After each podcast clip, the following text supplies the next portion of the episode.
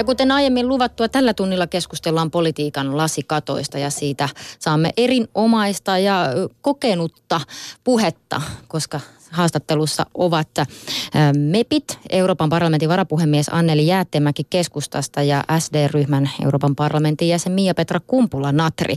Aiempina vuosikymmeninä tällainen su- politiikan sukupuolittuminen on näkynyt esimerkiksi siinä, miten muille kuin miespuolisille kansanedustajille jaettavat ministerin salkut oli usein esimerkiksi sosiaali- ja terveysalan ja opetuksen salkut. Ja 90-luvulla tämä alkoi murtua. Edelleen naispoliitikkoja saatetaan käsitellä mediassa osin ihan eri tavoin kuin kuin miehiä. Esimerkiksi heidän kohdallaan muun muassa kiinnitetään enemmän huomiota ulkonäköön ja perhesuhteisiin. Mutta miten lasikattoja murretaan Euroopan tasolla? Brysselin politiikan käytävillä naisia on edelleen vähemmän kuin miehiä. Tästä kysymyksestä aloitettiin keskustelu ja kysymykseen vastaa ensimmäisenä Euroopan parlamentin varapuhemies Anneli Jäätteenmäki keskustasta ja sen jälkeen Mia-Petra Kumpula-Natri Demareista kyllähän täällä MEPeissä on vähemmistö naisia. Naisia on joku 30, yli 30 prosenttia. Eli kyllä se näkyy täälläkin, että naisia on päättävissä elimissä vähemmän ja sitten mitä korkeammalle mennään, niin sitä vähemmän niitä on. Mutta naisia ja miehiä täällä tekee töitä yhdessä. Joo ja on muitakin kulttuurieroja kuin sitten, että suhtautuminen naisia. Kyllä se niin kuin jossain näkyy, mutta minusta on ollut kuitenkin – kiva nähdä, että äänestykset, jotka liittyvät naisten asioihin, niin mä oon nähnyt myös semmoista oppimiskehitystä. Ja jos mä katson, niin mä oon omasta ryhmästä hirveän ylpeä SND-ryhmästä, että meillä ei enää taida olla kuin joskus joku yksilö, ei ole enää maittain tai uskontokunnittain tai muiden, jossa tullaan jopa niinkin herkkien asioihin kuin aborttioikeuteen tai eli ruumilliseen itsemääräämiseen. että tässä on kyllä niin kuin oma liikkeeni tehnyt töitä, koska ennen se jako oli vielä selvempi, että nähtiin katolisten maiden ongelmaa ja, ja nähtiin jotenkin tällaisia eroja, niin se on myös nykyään sillä lailla politisoitunut positiivisella tavalla. Ainakin niin kuin omassa ryhmässä nämä asiat on katsottu ihmisoikeuskysymyksinä hyvin vahvasti ja, ja, ja niistä on tullut niin kuin osa aatetta. Ja sitä kautta mä näen niin kuin positiivista kehitystä tosi paljon. Onhan meilläkin täällä kuitenkin jotain lasikattoja, että varmasti löytyy pinotehtäviä, jos ei koskaan ole ollut naista. Onko parlamentin puhemiehenä koskaan ollut Kaksi nainen? kertaa on ranskalainen nainen ollut, niin. joka on ollut keskiryhmistä kyllä. Joo. On ollut Nicole Fontaine ja sitten on ollut Simon Veil, jotka Joo. edustavat tätä liberaalinäkemystä. Entäs sitten, nyt te seuraatte tietysti täällä Euroopassa tätä politiikan tekoa ja täällä sitä teette. Näkyykö täällä tällaiset niin, kuin niin sanotusti perinteiset politiikan sukupuolittuneet jaot, eli sellaiset, että ajatellaanko, että naiset ja miehet edustaa politiikassa ikään kuin erilaisia asioita. Esimerkiksi tuossa, mitä Anneli mainitsitkin jo, että on tiettyjä, on, on niin kuin tiettyjä semmoisia joitain korkeita virkoja myös, missä välttämättä ei ole niin kuin, mitä korkeamman mennään, sitä vähemmän naisia siellä on. Miten tämä sukupuolittuneisuus näkyy? No kyllä mä näkisin, että kyllä täällä se näkyy kuitenkin enemmän kuin suomalaisessa politiikassa. Ja se johtuu tietysti siitä, että mitä edellemmäksi mennään, niin siellä on sitten vähemmän naisia. Mutta kyllä täällä kaikissa ryhmissä on eteenpäin menty, mutta jos ajattelee esimerkiksi nyt par- parlamentin puhemiehiä, niin just tuossa kävelin läpi, missä oli pitkä liuta miesten kuvia ja ne kaksi naista sinne on sitten tullut. Mutta sitten tämmöisessä öö, ryhmätyöskentelyssä, ryhmissä on naisia ja miehiä, että kyllä tässä eteenpäin on vuosien varrella menty.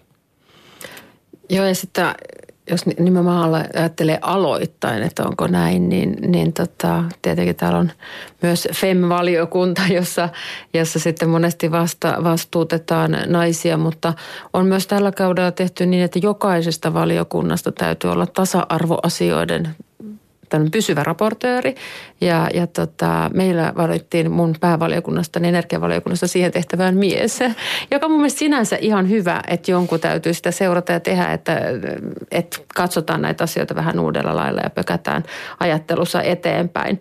Mä itse kuitenkin näen, että ei tämä ole täälläkään valmis, mutta ei se ole Suomessakaan, että ää, enemmän mä oon täällä energia-asioita tehnyt – naisten kanssa, kun sitten monesti huomaan nyt äkkiä olevani Suomessa hyvin erilaisissa energiaporukoissa lähes ainoa nainen.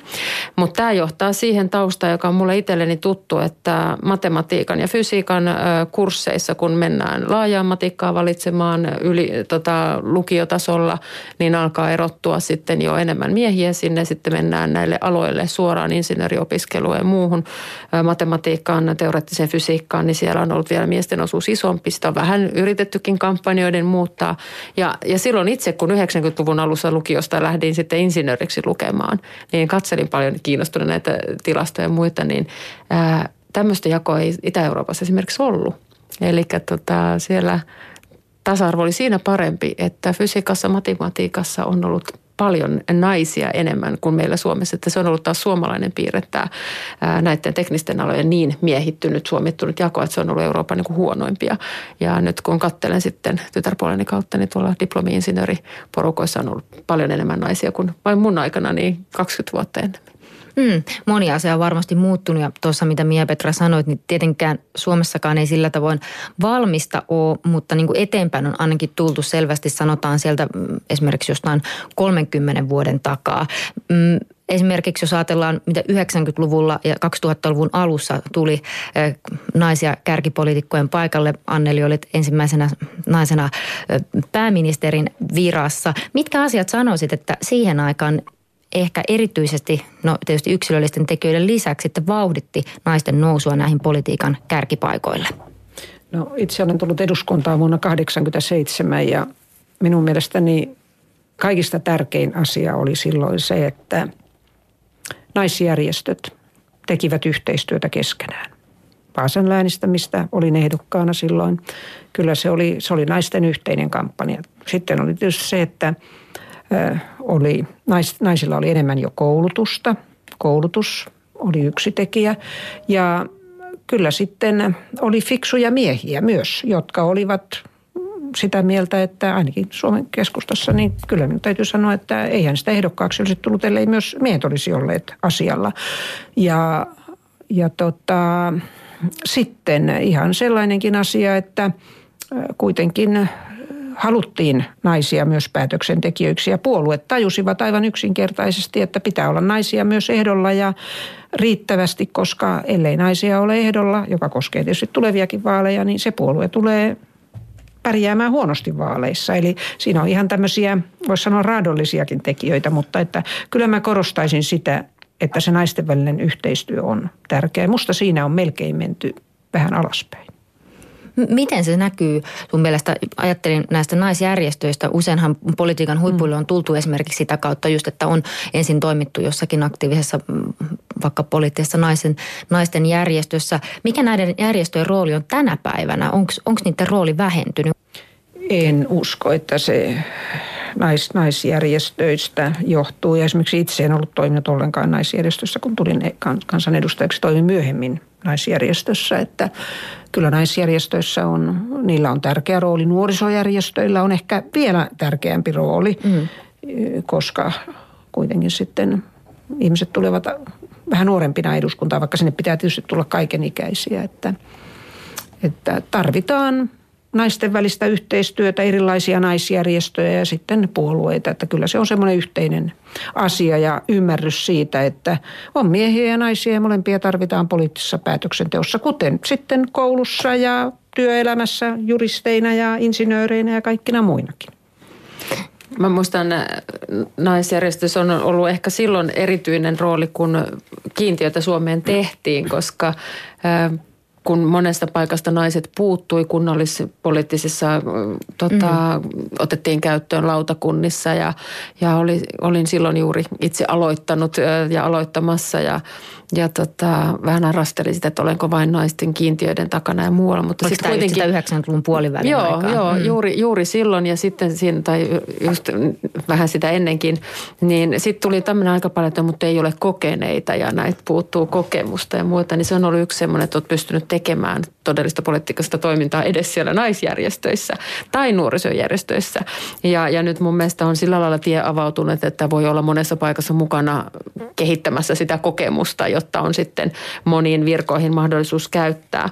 Täällä Euroopassa on monilla mailla ja monilla puolueilla järjestelmä, että kun on listavaaleja, niin listoilla ihan suoraan sitten koitetaan kunnioittaa joka toinen periaatetta ja, ja tämmöisiä eri tapoja ollut sitten tätä kiintiöiden ja muiden niin kuin pakottamisen kautta kasvattaa sitä naisten osallistumismääriä. Ja, ja tota, hyvää niin kuin eteenpäin olla menty, mutta niin kuin ajattelen, että ei näistä koskaan valmista tule. Ja se mun mielestä on edelleen naisjärjestön tehtävä, johon en kiellä miehiä osallistumista, mutta naiseksi tulo ei niin kuin vielä synnytä ihmistä tasa-arvo-osaajaa. Et sen koin itse, kun olin joissain naisjärjestöissä mukana, että täytyy aina pystyä väittelemään, kun tulee väitteitä, että no tämä palkkatasa-arvo nyt johtuu vaan siitä, että toiset on hoitajia ja toiset on kovapalkkaisia insinöörejä.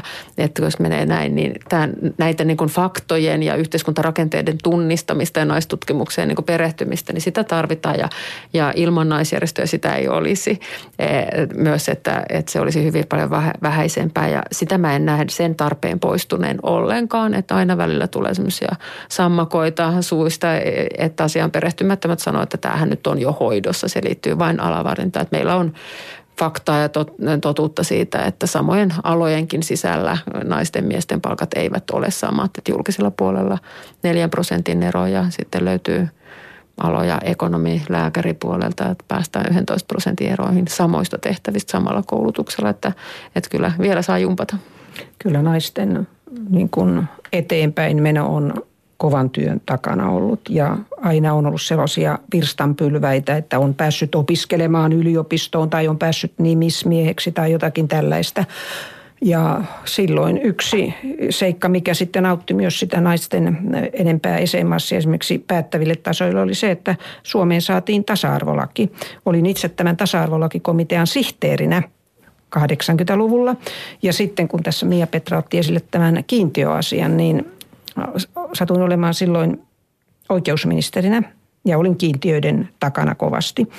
Ja muistan, kun sinne oikeusministeriöön tuli yksinkertaisesti sellaisia puheluja jostakin kunnasta, useammasta kunnasta Suomesta, että kiintiöitä ei voi tulla, koska heidän kunnassaan ei ole naisia.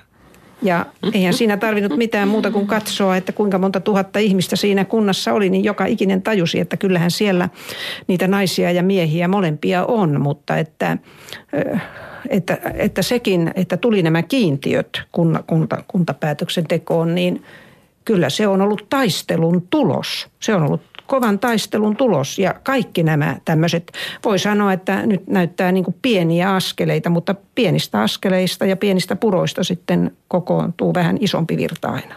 Tuntuuko nämä silloin nämä kiintiöt, kun ne tuli esimerkiksi kuntapuolella tai erilaisiin komiteoihin, komiteoihin silloin 90-luvulla, niin tuntuuko ne niin kuin ihmisten mielestä tosi vierailta? No osalta ne tietysti tuntui. Ja kyllä minäkin myönnän sen, että kyllähän ne alussa johtivat siihen, että oli paljon kokeneita miehiä, joista sitten osa joutui syrjäytetyksi, koska sinne piti saada niitä naisia. Mutta ei tänä päivänä ole enää varmasti sellaista ongelmaa, että ei olisi kokeneita naisia ja miehiä, mutta se oli sen alkuvaiheen ongelma ja mä olen kutsunut sitä, että ne kiintiöt piti tulla, koska kansanvalta on ollut keskeneräinen ja että saataisiin kansanvalta paremmaksi, niin sinne piti saada päätöksentekoa ja pitää edelleenkin saada näitä naisia ja, na, naisia ja miehiä, ettei tässä vieläkään varmasti olla ihan kaikkia tehty. Nyt nämä kiintiöt alkaa olla miesten eduksi monella alalla myös.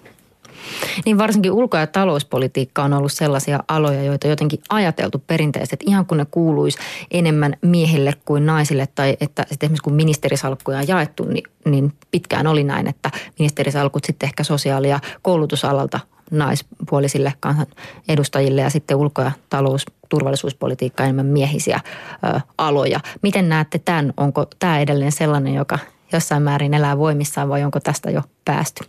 Ainakin täällä nyt kun olemme Brysselissä, niin on päästy sillä lailla, että ulko- ja turvallisuus- tai korkea ulkopoliittinen edustaja on italialainen Federica Mogherini, nainen. Ja, ja viimeksikin oli jo Kathleen Ashton, oli tota, britannialainen nainen, että, ja toisiksi korkein virka ja vielä tällä puolella. Ja hyvin se näyttää sujuvan, kun korkea edustaja tietenkin ulkosuhteista vastaavana niin kiertää paljon – monenlaisia maita, joissa on sitten huivin käyttö suositeltua tai muuten näkee tietenkin monesti tilaisuuksia, jossa hän on tilaisuuden ainoa nainen näin lehdistökuvissakin kun katsoo. Ja musta se on ihan – hienoa, että hän, hän on niissä kuitenkin täysvaltaisena ihmisenä tekemässä toimea ja voidaan tällä lailla näyttää myös Eurooppana muulle maailmalle, että tätä kautta lasikattoja ei, ei täällä meillä enää ole. Tietenkin sitten jossain turvallisuuspolitiikan puolella niin on ymmärrettävää, että meidän armeija, ää, siviilipalvelus on vielä hyvin sukupuolijakautunuttakin ja, ja sitä kautta tietenkin toisissa viroissa sitten on näin, mutta se, että politiikan puolella on ollut naisministerit puolustusministerinä ja tällaiset, että on, on pystytty murtamaan. Ja, ja mä itse ajattelin vielä, että yritysmaailman puolella se on sitten vähän alavalintoja ja, ja tota, muitakin, mutta aika usein sitten johtoryhmässä niin se henkilöstöhallinnon paikka tai taloushallinnon paikka on sitten se nainen siinä johtoryhmässä ja, ja muuta. Että jos siinä on sitten jotain omia kiinnostuksenkin kohteita, niin näinkin voi olla, mutta ei se silti oikeuta sitä, mitä uusi ruotsalainen tutkimus näytti, että johtoryhmissä 27 prosenttia huonompi palkka on sitten kuitenkin naisilla. Et se on tässä niin kuin paljon tekemistä, mutta mun mielestä ää, ei ole varaa niin kuin puutua tai heittäytyä täystyytyväiseksi, mm-hmm. mutta niin kuin ilahduttavan paljon on kuitenkin tapahtunut kaikkea. Ja, ja kyllä sitä on aika kiva nähdä, että Euroopassa vieläkin katsotaan Pohjoismaihin kuitenkin, että te olette niitä ja te olette tehneet ja koitetaan tehdä samaa paljon perässä. Kyllähän Suomi on kuitenkin maailman ensimmäinen maa, jossa miehet ja naiset saivat samanaikaisesti oikeuden asettua ehdokkaaksi ja saivat äänioikeuden Ranskassa. Tämä tapahtui vasta toisen maailmansodan jälkeen ja monessa muussakin Euroopan Sveitsissä maassa. 70-luvulla, vaikka ei ole unionin Tässä asiassa. Ja Suomessa ollut ensimmäinen, maailman ensimmäinen nainen puolustusministerinä Elisabeth Rehn. Eli, eli kyllä me voimme olla monista asioista ylpeitä, mutta että minusta se pitää olla tavallaan – kannustamassa myös meitä, että me emme lepää laakereillaan. Sitten mä haluaisin Mia Petrelle sanoa, että minusta on kyllä upeaa myös, että Mogherini on korkea edustaja, mutta kyllähän meidän se täytyy myöntää, että komissaareista pieni vähemmistö on naisia ja itse asiassa melkein kaikki ovat liberaaliryhmästä. Mogherini on kyllä sosialistiryhmästä, mutta kyllähän täällä siinä mielessä on tekemistä. Mutta sehän johtuu jäsenvaltiosta. Jäsenvaltiot eivät ole esittäneet ja tässä asiassa Suomella on kyllä tekemistä. Suomi on niitä harvoja maita, jolla kaikki komissaarit tähän saakka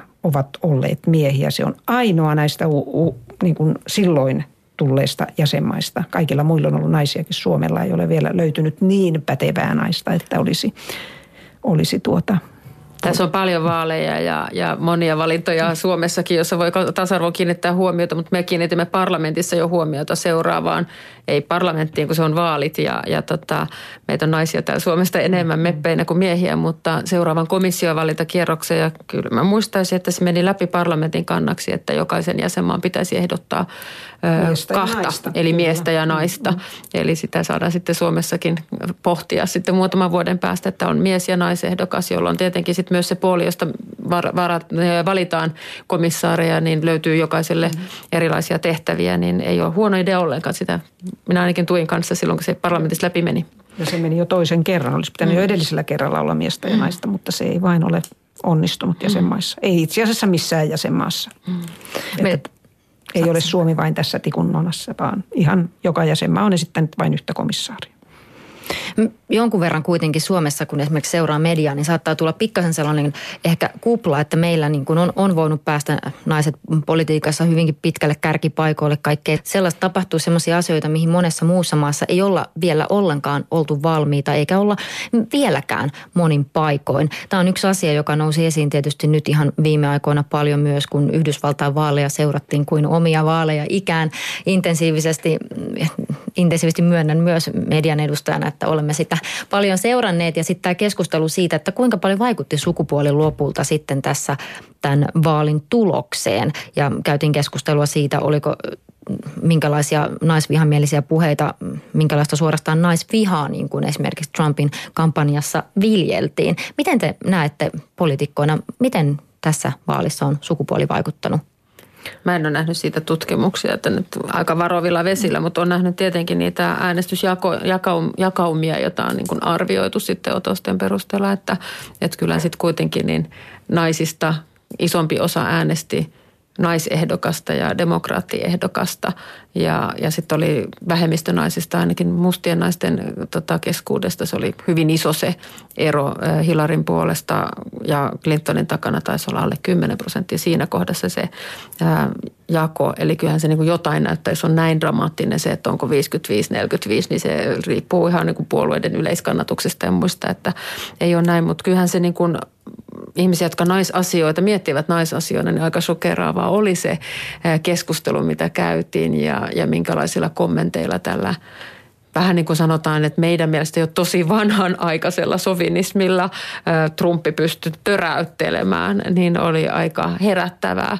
Mutta sitten edelleen yritän nyt näin viikon tulosta sulateltua niin ajatella, että, että sekään ei ollut varmaan yksi asia. Että voi olla, että jollain oli sitten joku muu pelko, asia, toive, että Trump muuttaa maailman kulun ja ja tota, nämä vanhat teollisuus taantuvat kaupungit jostain saisivat Trumpin lupausten mukaisesti uutta kasvua huolestuttavana ilmaston kannalta, että hän on ruvennut palauttaa hiilivoimalla ja muut käyttöön, mutta juuri jonkun hiilivoimalla alueen tai kaivoksen vieressä se on saattanut olla toivo paremmasta tulevaisuudesta myös perheen äidille, jos on työttömyys ja taantuma ollut kovin pitkään siellä. Mutta tässä isossa kuvassa, niin mun mielestä tämä oli kyllä askel monta kymmentä vuotta taaksepäin, mitä olisi ajatellut, että mediassa läpi menee ja, ja to, ta, tavallaan sillä lailla, että ilman, että pudottaa ehdokkaan uskottavuutta kokonaan nolliin.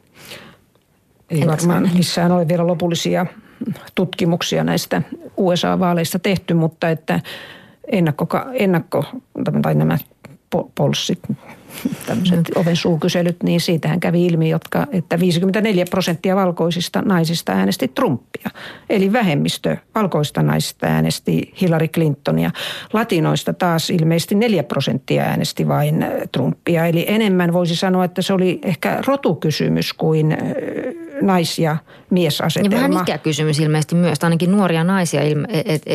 Clinton ei, ei pystynyt jotenkin sitten niin hyvin mobilisoimaan kuin ehkä mitä oli ajateltu, että hän on saattanut tietysti vaikuttaa sitten, että monet nuoret oli paljon Bernie Sandersin takana ennen kuin sitten kyllä, Clintonista kyllä, tuli ehdokas. Varmasti, mä, tai mitä olen nyt lukenut, niin eniten haettiin muutosta ja oli, katsottiin, että Trump pystyy politiikan ulkopuolelta tulevana tekemään muutosta. Ja just luin tuota lehteä, jossa oli haastateltu yhdysvaltalaisia naisia, niin, jotka olivat äänestäneet sitten Trumpia, niin kyllä siellä oli selvästi, että he katsoivat, että hänellä, hän, hän niin kuin pystyy saamaan muutoksen aikaa, että hän tulee politiikan ulkopuolelta ja, ja tällaisia. Ja nämä olivat naisia, jotka sitten taas toisaalta paheksuivat sitten Trumpin lausuntoja, mutta sanoivat, että he kuitenkin uskovat hänen niin kuin kykyynsä sitten muuttaa Yhdysvalla, Yhdysvaltoja. Että on valmiita sivuuttamaan nämä sivu, lausunnot. Niin, näin, no, että tämä on ollut hyvin varmaan monivaiheinen niin kuin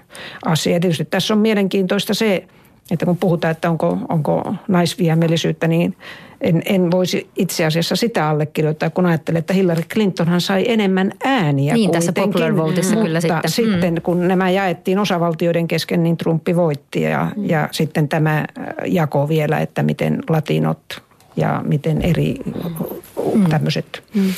ryhmät äänestivät, niin siellä se jako oli paljon suurempi kuin mies- ja naispuolella.